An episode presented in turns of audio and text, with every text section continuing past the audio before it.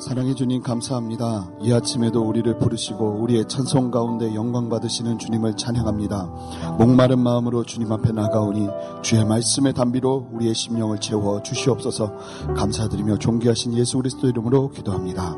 아멘. 할렐루야 좋은 아침입니다. 우리가 함께 나눌 말씀은 시편 69편 29절부터 36절까지의 말씀입니다. 예배자의 마음이라는 제목으로 말씀을 나눌 텐데 제가 한 절 읽고 성도님들이 한 절 읽으시면서 본문을 함께 교독하도록 하겠습니다. 오직 나는 가난하고 슬프오니 하나님이여 주의 구원으로 나를 높이소서.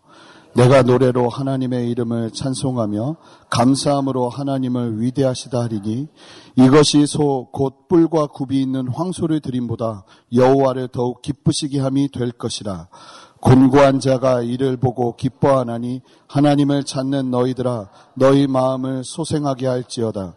여호와는 궁핍한 자의 소리를 들으시며 자기로 말미암아 갇힌 자를 멸시하지 아니하시나니 천지가 그를 찬송할 것이요 바다와 그 중에 모든 생물도 그리할지로다. 하나님이 시온을 구원하시고 유다 성읍들을 건설하시리니 무리가 거기에 살며 소유를 삼으리로다. 그의 종들의 후손이 또한 이를 상속하고 그의 이름을 사랑하는 자가 그 중에 살리로다. 아멘. 예배자의 마음이라는 제목으로 함께 말씀을 나누도록 하겠습니다.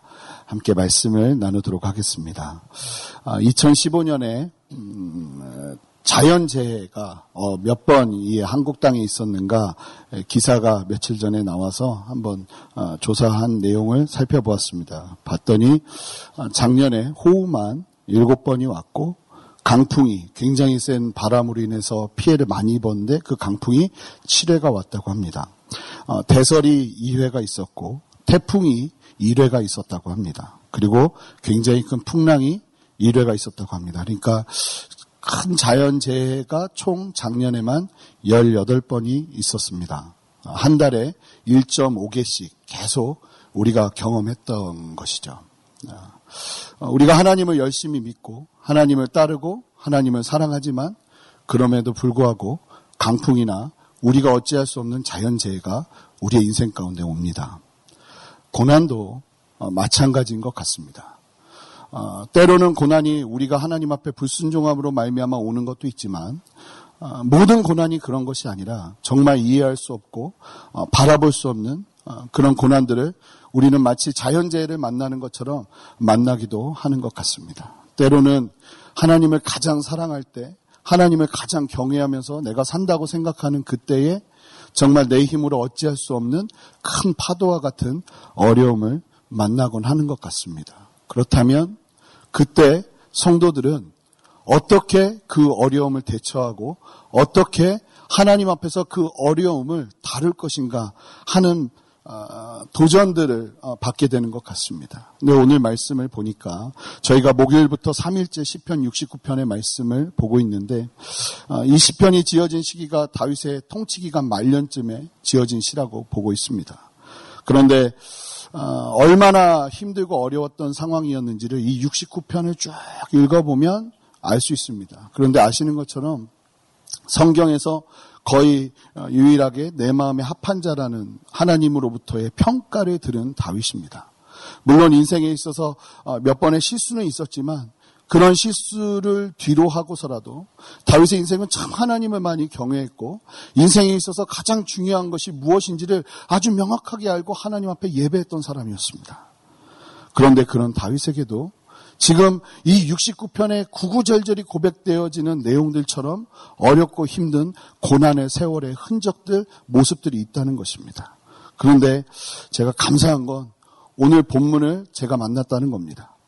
예, 전날이나 전전날은 계속 힘들다는 얘기밖에 없습니다. 그런데 오늘 본문을 딱 보니까 그런 힘든 상황 속에서 이제 다윗이 어떤 믿음의 기계로 하나님 앞에 나가는지를 보여주는 말씀이 오늘 본문 가운데 있습니다. 이 말씀을 보면서 아, 내가 하나님 앞에서 고난이 올 때 어떤 태도로 하나님을 붙잡고 하나님 앞에 나갈 것인가 함께 도전받으며 주님 앞에 서는 은혜가 있었으면 좋겠습니다. 우리 함께 29절 말씀 한 목소리로 읽어보겠습니다. 오직 나는 가난하고 슬퍼오니 하나님이여 주의 구원으로 나를 높이소서. 여기서 이 가난하다는 단어는 실제로 경제적인 가난을 말할 때 사용되는 히브리어가 사용되지 않고 어, 약하고 고생하는 상태를 말하는 단어가 사용되었습니다. 그러니까 여기서 이 시편 기자가 다윗이 말하는 내용은 오직 나는 가난하다고 할 때 단순한 경제적인 가난이 아니라 심히 약해져 있는 심적인 상황 그리고 고생하고 있는 상태를 이야기하고 있는 것입니다. 얼마나 가난했으면 마음이 너무나 너무나 슬픈 상태라고 스스로가 이야기를 합니다. 마음의 비통함이 극에 달아 있는 상황입니다. 그런데 잘 보니까 이 29절의 기도 순서가 얼마나 중요한지 모르겠다는 생각이 듭니다. 보통 사람들은 가난하고 슬플 때 자신을 회복시켜 주시기를 원하는 기대들이 있습니다.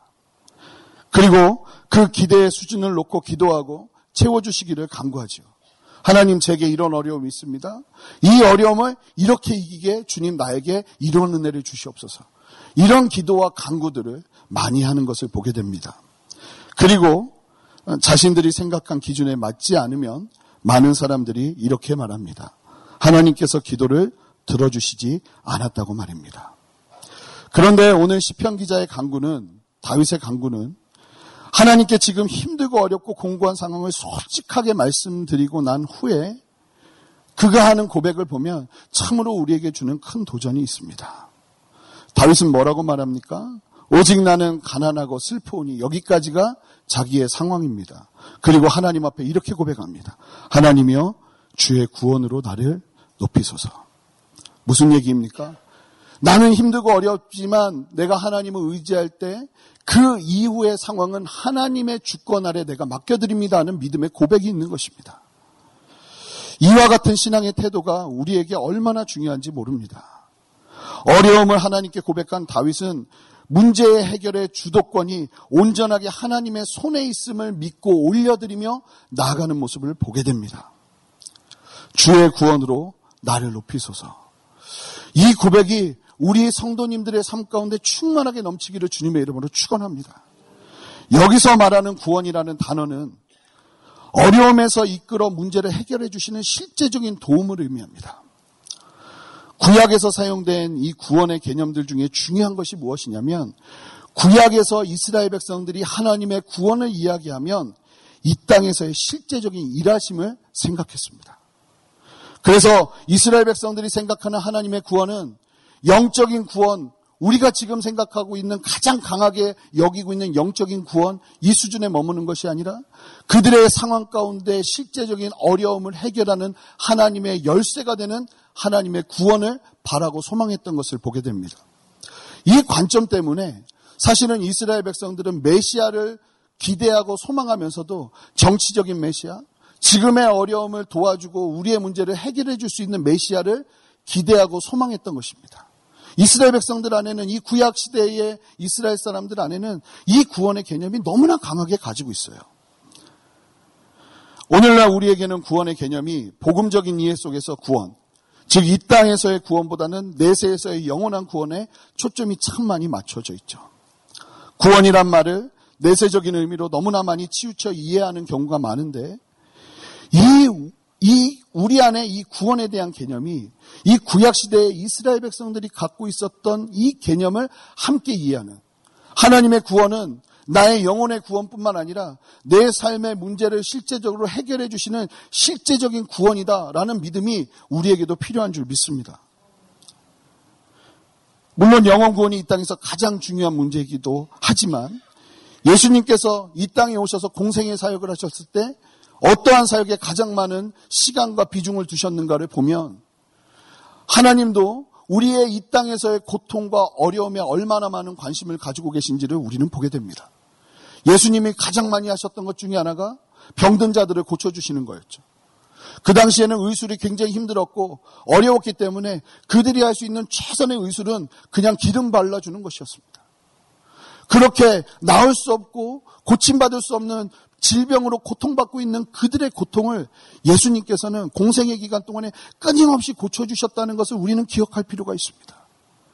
하나님의 마음은 물론 우리의 영적인 구원에도 관심이 아주 지대하시고 거의 대부분의 관심이 거기 있으시지만 그와 함께 이 땅에서의 우리의 구원을, 우리의 고통을 어떻게 해결해 주실까에 대한 강력한 기대와 소망과 하나님의 마음이 함께하고 있다는 것을 기억하셨으면 좋겠습니다. 그래서 이, 저, 이 아침에 제가 저녁이 익숙해서 이 아침에 기도하셔야 될 게 뭐냐면 하나님 지금 나의 어려움을 주님 기억하시고 내 삶 속에서 구원을 이루어 주십시오. 하나님 나의 이 현실적인 문제들 속에서 하나님만이 해결하실 수 있는 구원의 손이 있습니다. 하나님 나를 붙들어 주십시오. 우리 안에 이 구약의 이스라엘 백성들이 가지고 있던 이 땅의 문제들 속에서 하나님의 구원을 기대하는 은혜가 충분히 필요하고 그것이 믿음 없는 기도가 아니라 하나님을 사랑하는 하나님의 백성들이 해야 되는 기도라는 것을 기억할 필요가 있습니다.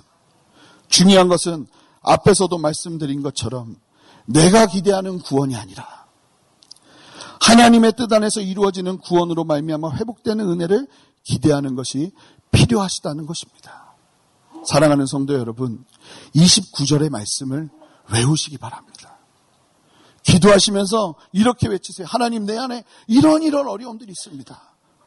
그리고 하나님 이 모든 어려움들을 하나님께 올려드립니다.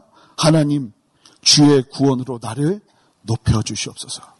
그것만큼 안전한 인생이 있을까요? 우리가 생각하는 그것이 이루어지는 것이 과연 구원일까요? 내가 원하고 내가 바라는 소원을 이루는 것이 과연 구원일까요? 아니요. 하나님이 정말 제 마음속에서 바라고 소망하는 것을 다 이루어 주셨으면 어떻게 되었을까? 지금의 저는 없지 않았을까라는 생각을 너무나 많이 하게 됩니다. 얼마나 신실하게 제 바램과 소원을 이루어 주지 않으셨는지. 그런데 시간이 지나서 돌아보니 하나님의 구원은 완전하다입니다. 하나님의 구원은 온전하다입니다. 그때는 그렇게 서운하고, 그때는 그렇게 원망스럽고, 그때는 그렇게 이해되어지지 않았던 하나님의 구원이 시간이 지나고 나니까 그 어느 것 하나 주의 손길 미치지 않은 것이 없었고, 하나님 한 번도 실수한 적이 없었던 것. 그것이 우리의 입술 가운데 고백되어진 은혜가 우리 안에 필요한 것입니다. 그래서 성도님들, 기도하실 때 여러분들이 바라는 구원을 하나님께 요청하지 마시고 하나님의 구원을 내 인생 가운데 역사해 주시옵소서 기도하며 여러분들의 주도권을 하나님께 올려드리는 은혜를 누리시기 바랍니다. 하나님 이 상황 속에서 내가 생각하는 최선이 아니라 하나님이 생각하시는 최선이 이루어질 수 있도록 하나님 나의 기도 가운데 역사하여 주시옵소서. 이 은혜가 우리 모두에게 필요한 줄 믿습니다. 계속해서 30절 말씀을 읽어보겠습니다. 함께 읽겠습니다. 이름을 찬송하며 감사함으로 하나님을 위대하시다 하리니 시편 69편은 다윗이 극심한 고통 중에 정말 너무나도 감당할 수 없는 고통 중에 하나님께 고백하는 내용을 담고 있다고 말씀드렸습니다. 그런데 보면 다윗의 인생은 항상 이 패턴입니다.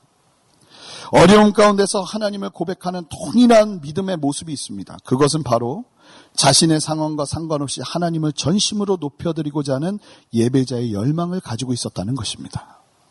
특별히 자신의 처지가 어려우면 어려울수록 그의 찬양은 더욱 확고하고 단호합니다. 다윗이 얘기합니다. 너무 힘드니까 찬양은 노래로 했답니다. 이 찬양이라는 뜻은 노래하는 게 찬양이 아니라 찬양이라는 뜻은 하나님을 자랑한다는 의미입니다. 여기서 나온 단어가 할랄이라는 단어고 이 단어의 어, 이 단어가 어, 근이 어원이 돼서 사용된 단어가 할렐루야죠. 하나님을 찬양하라. 하나님을 자랑하고 하나님의 이름을 높여드리는 것입니다. 그런데 다윗은 이 찬양을 노래로 굉장히 많이 불렀다고 합니다. 하나님을 찬양할 때 가장 좋은 수단이 바로 노래입니다. 노래가 힘이 있습니다. 노래 자체에 우리의 신앙을 실어서 하나님을 자랑하기 시작할 때 하나님이 영광 받으십니다. 그리고 다윗이 고백하는데요. 하나님의 위대하심, 하나님께 영광 돌려드리는 데 있어서 가장 강력한 도구가 무엇인지를 다윗이 보여주는데 그것은 바로 감사인 것입니다. 다윗은 지금 이 상황에서 감사하기가 힘든 상황이죠. 감사할 만한 것보다 지금 당장 내 삶 가운데 내 목숨 하나 제대로 지키기 힘들고 어려운 상황이죠. 그런데 이 상황에서 하나님께 영광 돌려드릴 수 있는 유일한 길이 내가 하나님께 감사하는 것이라는 것을 다윗은 알고 있었던 것입니다. 오늘 말씀을 본다면 찬양과 감사가 가장 빛을 발하는 때가 언제일까요? 그렇습니다. 바로 극심한 고난 가운데 있을 때입니다. 성도들의 찬양이 가장 빛날 때가 언제일까요? 바로 이와 같은 다윗처럼 극심한 고난 가운데서 상황에 눌리지 않고 그 상황 속에서 결국은 찬양과 감사로 상황을 빛나게 하는 성도의 특권을 누리는 은혜가 우리 모두에게 필요한 줄 믿습니다. 제가 가장 많이 하나님을 사랑한다고 생각하고 제 모든 것들을 다 내려놓고 주님이 말씀하시는 대로 몇 년 동안 순종을 한 적이 있습니다. 몇 년 동안 순종을 하고 난 이후에 그 모든 일들을 마치고 이제 다시 돌아가려고 하는 그때에 제 인생에 가장 큰 어려움이 왔습니다.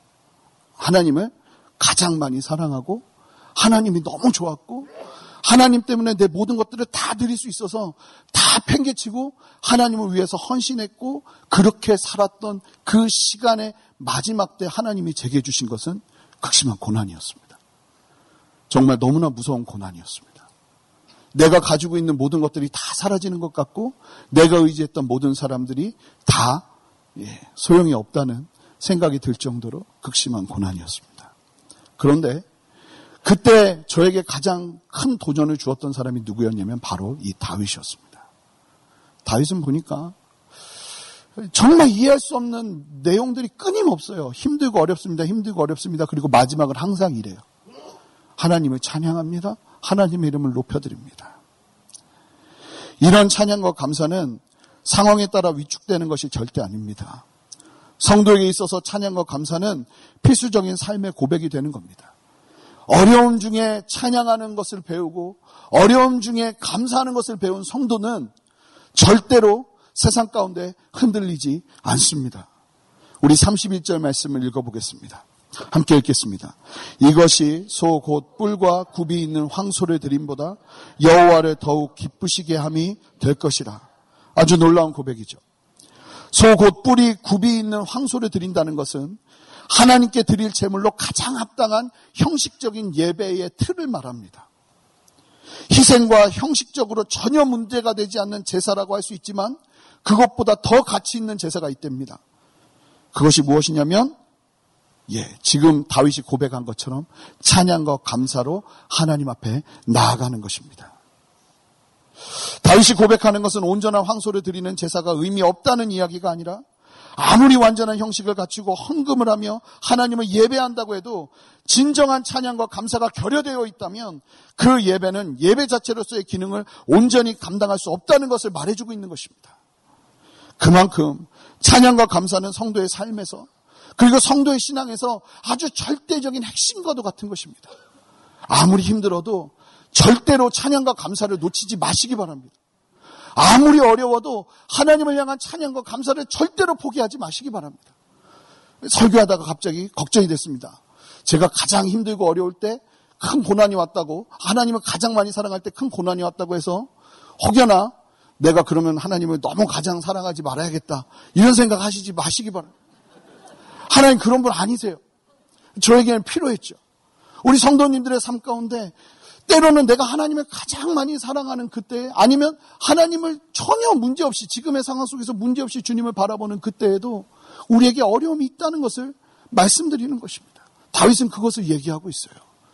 그런데 중요한 것은 항상 그렇지만 어려움은 우리가 결정할 수 없지만 어려움을 받아들이면서 반응하는 태도는 우리가 결정할 수 있습니다.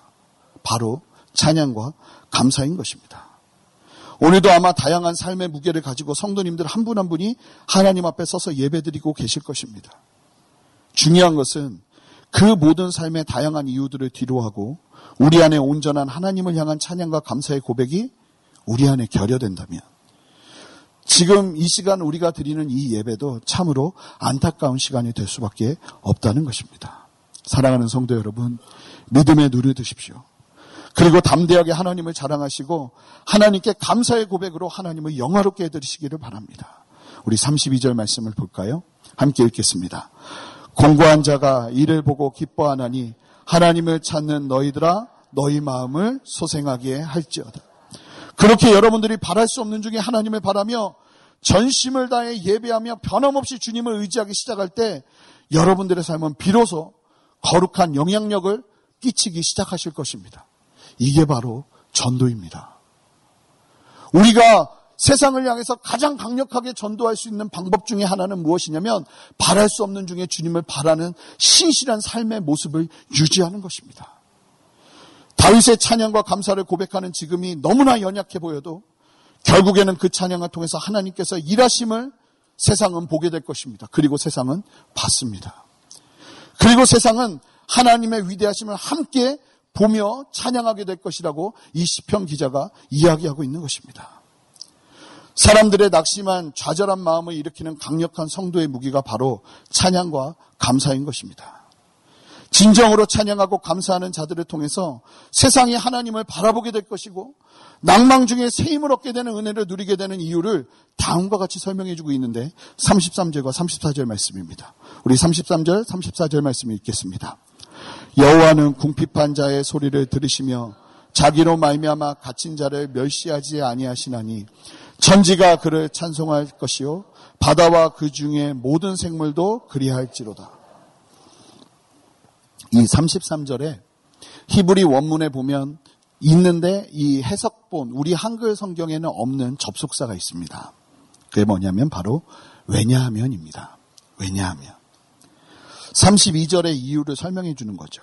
공고한 자가 왜 나의 찬양과 감사의 고백을 들으면서 같이 고난받고 어려운 하나님을 몰랐던 자들이 함께 하나님을 바라보게 될 것인지 그 이유를 설명하는데 이와 같이 이야기합니다. 여호와는 궁핍한 자의 소리를 들으시고 자기로 말미암아 갇힌 자를 멸시하지 아니하시기 때문에 하나님은 그런 분이시기 때문에 절대로 우리의 찬양과 우리의 감사의 고백을 그냥 지나치지 않으신다는 믿음이 시편 기자 안에 강력하게 있었던 것입니다. 이것이 얼마나 정확한 사실이면 34절의 고백처럼 천지와 바다와 그 중에 모든 생물도 찬양과 감사를 선택할 것이라고 합니다. 이 온 땅도 이미 아는 것이에요. 어렵고 힘들 때 우리가 선택해야 되는 것이 무엇인지를 말입니다. 여러분들이 하나님을 바라보기 시작할 때 하나님은 절대로 궁핍한 자의 소리를 간과하지 않으십니다. 그리고 자기로 말미암아 고난받는 자의 기도를 들으시는 분이십니다. 하나님은 결국 들으시고 멸하시지 않으십니다. 찬양하는 자, 감사하는 자, 이것이 바로 우리 성도들의 힘인 줄 믿습니다. 우리 함께 역대하 20장 21절 23절 말씀을 읽어보겠습니다. 함께 읽겠습니다. 백성과 더불어 의논하고 노래하는 자들을 택하여 거룩한 예복을 입히고 군대 앞에서 행진하며 여호와를 찬송하여 이르기를 여호와께 감사하세 그의 인자하심이 영원하도다 하게 하였더니 그 노래와 찬송이 시작될 때에 여호와께서 복병을 두어 유다를 치러 온 암몬 자손과 모압과 세일산 주민들을 치게 하심으로 그들이 패하였으니 곧 암몬과 모압 자손이 일어나 세일산 주민들을 쳐서 진멸하고 세일 주민들을 멸한 후에는 그들이 서로 쳐 죽였더라. 남유다의 사대 왕인 여호사밧 왕은 하나님을 두려워하고 하나님을 경외했던 왕이었습니다. 그런 그에게 하나님을 두려워하고 하나님을 경외했던 그에게 큰 어려움이 옵니다. 암몬과 모압 자손과 세일산 주민들이 연합하여서 이스라엘은 전혀 이길 수, 절대 이길 수 없는 전쟁을 시작하게 된 것입니다. 너무나 큰 위기였고 백성들과 함께 이 여호사밧 왕이 회의를 하기 시작합니다. 자, 이 어려움을 우리가 어떻게 이겨낼까? 자, 이 어려움 우리는 정말 어쩌면 이 전쟁으로 말미암아 다 죽을 수 있는데 이때 우리는 어떤 전쟁을 해야 될까? 모여서 의논을 했답니다. 의논을 하고 나서 내린 결론이 무엇이냐면 바로 21절. 이스라엘의 역사에서 정말로 정말로 많이 기억되고 회자되는 엄청난 사건을 벌입니다. 우리 21절 말씀 다시 한번 읽어보겠습니다. 함께 읽겠습니다. 백성과 더불어 의논하고 노래하는 자들을 택하여 거룩한 예복을 입히고 군대 앞에서 행진하며 여호와를 찬송하여 이르기를 여호와께 감사하세 그의 인자심이 영원하도다 하게 하였더니 사랑하는 성도 여러분, 이스라엘 백성들이 어려움과 고난이 오자 회의를 하고 나서 결정한 것은 감사하고 찬양하기로 결정하는 것이었습니다. 실제적인 상황들, 실제적인 어려움 속에서 말입니다. 고민하며 고민하며 사람들과 함께 내놓은 대안이 하나님을 향한 감사였고 하나님을 향한 찬양이었다는 것입니다. 우리의 대안은 무엇일까요? 지금 우리의 삶 속에서 오는 수많은 어려움들과 폭풍과 파도와 같은 일들을 향해서 내가 고민하고 근심하며 내놓는 대안은 무엇일까요? 저는 이 이스라엘 백성들 여호사박과 함께했던 이스라엘 사람들의 이 회의의 결과가 우리의 인생의 대안이 되는 은혜가 있으시기를 주님의 이름으로 축복합니다. 이 아침에 하나님께서 도전하시는 말씀입니다. 믿음의 눈을 들어 감사하며 찬양으로 승부하라고 말입니다. 어려움이 온다면 그때 너가 선택해야 되는 유일한 대안은 하나님을 향한 감사와 찬양이라고 말입니다. 기억하십시오. 하나님은 궁핍한 자의 소리를 들으시고 하나님으로 인하여 고통받는 자들을 멸시하지 않으십니다. 하나님 주의 구원으로 나를 높여 주시옵소서. 이 고백이 우리의 삶의 유일한 하나님을 향한 고백이 되기를 주님의 이름으로 축복합니다. 함께 기도하시겠습니다. 하나님 감사합니다. 이 아침에 우리에게 도전하시는 이 말씀이 우리에게 큰 힘이 되기를 소망합니다. 세상이 말하는 도전과 세상이 말하는 열쇠와는 전혀 다른 아버지의 말씀의 열쇠를 우리가 붙들기를 원합니다. 용기 주시고 힘 주시옵소서 감사드리며 예수 그리스도 이름으로 기도합니다.